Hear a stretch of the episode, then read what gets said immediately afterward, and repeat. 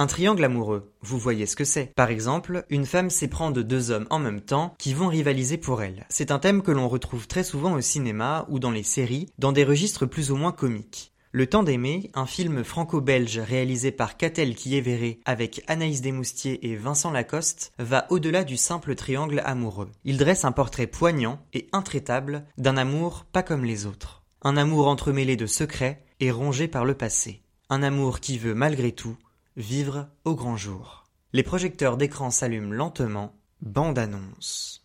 Daniel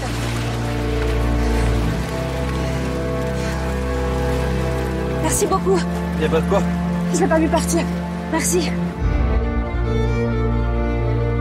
Sois sage. hein. Depuis la dernière fois, j'ai pas arrêté de penser à vous. Je me suis jamais senti aussi bien avec quelqu'un. Père de Daniel En fait, ça n'a pas duré longtemps.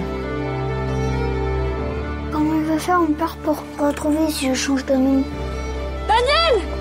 Pourquoi tu fais ça?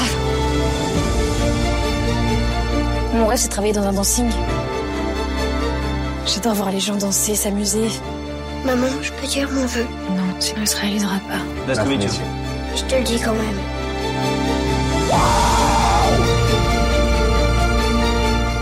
À Daniel. Qu'est-ce que tu veux que je lui dise?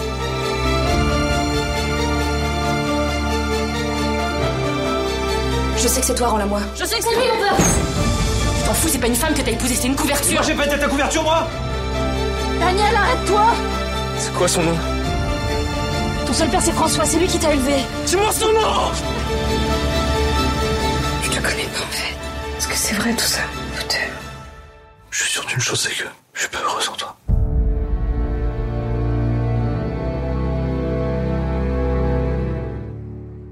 Le temps d'aimer est un film d'amour, de secrets et de faux semblants. Triangle amoureux, recherche d'un père, pulsion interdite cachée, le long métrage de Catel Kiévéré aurait pu être, par son titre, une sorte de romance à l'eau de rose, comme il en existe beaucoup au cinéma. Mais non, Le temps d'aimer est un mélodrame romanesque qui n'hésite pas à alterner entre balade amoureuse et colère tourbillonnante. Et surtout, il emporte avec lui les spectateurs grâce à une mise en scène au poil et un jeu d'acteurs plus que convaincant. Un jour de 1947, Madeleine, serveuse dans un restaurant au bord d'une plage bretonne, rencontre François, un jeune étudiant parisien. Quelques secondes suffisent pour qu'une attirance se développe. Bien vite, ils se revoient. Et débute alors une histoire d'amour qui va lier leur destin. Car François a un secret, un passé qu'il veut à tout prix laisser derrière lui. Madeleine aussi a des choses à cacher. Elle a un jeune garçon, Daniel, né pendant la Seconde Guerre mondiale. L'identité du père de l'enfant, elle l'a toujours gardée secrète. Même si Madeleine et François se vouent une confiance absolue, le couple ne parviendra pas à éviter les secousses. À l'écran, la dynamique entre Anaïs Desmoustiers et Vincent Lacoste fonctionne plutôt bien. Au début du film, on retrouve dans leur jeu une certaine candeur qui aide à construire la romance de leurs deux personnages. Madeleine et François se rapprochent très vite, leur histoire est forte. Et elle n'est pas plan-plan, elle ne déborde pas de tendresse superflue et inutile. On y croit, et tant mieux, parce que cette relation, c'est vraiment le ciment du film. Bien vite, on comprend que quelque chose ne va pas chez François. C'est l'introduction d'un troisième personnage, Jimmy, un soldat américain, qui vient confirmer ce qui planait jusque-là comme une impression flottante. François est attiré par les hommes. Rien d'extraordinaire, vous me direz, mais pour les années 50, ça l'est forcément. Et bien sûr, avec le temps, Madeleine l'a compris et par amour pour François, elle l'a accepté. Madeleine et François, qui ont désormais quitté la Bretagne, ont ouvert un bar branché. Le soir, la fête bat son plein. C'est au cours d'une soirée arrosée que Jimmy fait son apparition. Le couple est comme hypnotisé par ce soldat yankee dont l'uniforme dessine clairement la musculature développée. De fil en aiguille, le caractère suggestif des regards et des paroles s'évanouit pour laisser place à un désir ardent chez François, tout comme chez Madeleine. Le triangle amoureux ne tarde pas à se mettre en place, et la réalisatrice fait le choix de ne pas passer par quatre chemins. Le point d'orgue, c'est une scène érotique de préliminaire où François, Madeleine et Jimmy s'abandonnent entièrement. La caméra filme les yeux, les bouches, s'arrête sur les contacts sur les peaux, tandis que les souffles et les gémissements envahissent la salle. Ce genre de scène décomplexée peut gêner ou choquer des spectateurs,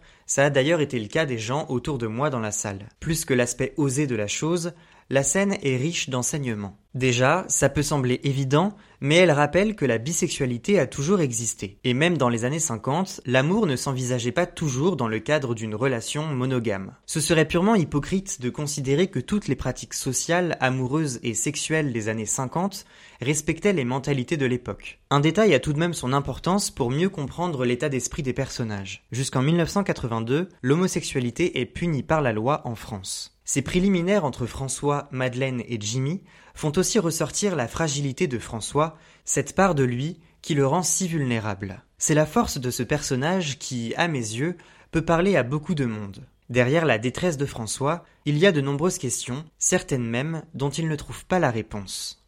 Si le personnage de Jimmy se montre vite détestable, son expérience avec Madeleine et François renforce leur relation en quelque sorte. Disons qu'après cet épisode, il n'y a plus de retour en arrière possible, et François ne peut plus se voiler la face. Mais en vérité, il est constamment perdu tout au long du film. Et ce n'est pas l'enfant qu'il va faire avec Madeleine, quelque temps plus tard, qui l'aidera à se trouver. Les deux acteurs principaux font un travail remarquable et font vivre leur personnage avec une pleine sensibilité. Anaïs Desmoustiers donne vie à une Madeleine sans cesse torturée entre l'amour qu'elle porte à François et son envie d'en finir avec ses secrets qui leur gâche le quotidien. L'actrice sait toujours trouver le bon ton. De son côté, Vincent Lacoste émeut par l'émotion qu'il transmet à l'écran. Il s'en sort plutôt bien dans ce registre qui n'est pas forcément dans ses habitudes, lui que l'on voit le plus souvent dans des films plus légers. À travers le personnage de Jimmy, qui n'a pas un temps d'écran si important, Catel qui est verré réussit avec brio à montrer à quel point l'amour et le désir peuvent entrer en confrontation.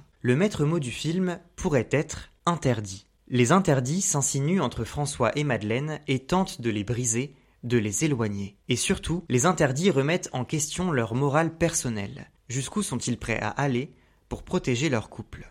Mais l'histoire ne tourne pas qu'autour des deux amoureux. Daniel, le jeune fils de Madeleine, veut à tout prix en savoir plus sur l'identité de son père.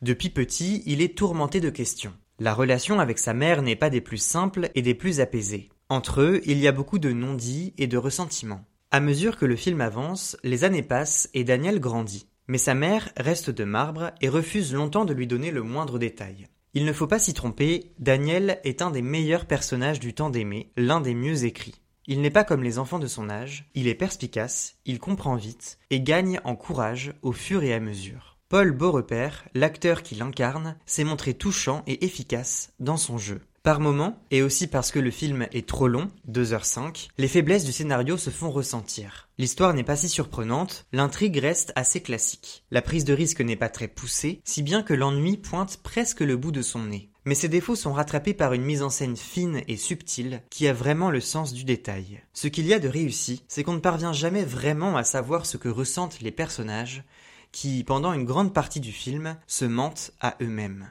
Le film repose aussi pas mal sur des effets d'écho. Les dernières minutes répondent aux tout premiers instants. La fin du temps d'aimer, plutôt déchirante, fait prendre conscience qu'il est rempli de morale. Il fait réfléchir et se poser pas mal de questions, notamment sur la relation entre François et Madeleine. Visuellement, le film n'est pas en reste non plus. Il fait la part belle aux couleurs, tout en versant dans le sombre, dans les moments les plus graves de l'intrigue. Les décors sont variés, des plages bretonnes aux rues parisiennes bourgeoises. L'ambiance d'époque, et notamment les costumes, aident aussi à rentrer dans cette histoire passionnée. Le temps d'aimer est un film réussi, une mise en scène subtile et mélodramatique d'un amour complexe, miné par le secret, c'est ce que la réalisatrice Catel Kievere a réussi à créer à l'écran. Incarnés par les talentueux Anaïs Desmoustiers et Vincent Lacoste, Madeleine et François luttent pour s'aimer. Mais le temps qui passe, enterre-t-il les non-dits, les pulsions et les interdits? Ce n'est pas si simple. À travers une intrigue qui manque parfois d'énergie et de surprise, le temps d'aimer questionne avec intelligence les limites du désir et du secret. Les personnages, particulièrement bien pensés, apportent toute l'âme à ce long métrage dramatique qui réussit à plusieurs reprises à emporter son public.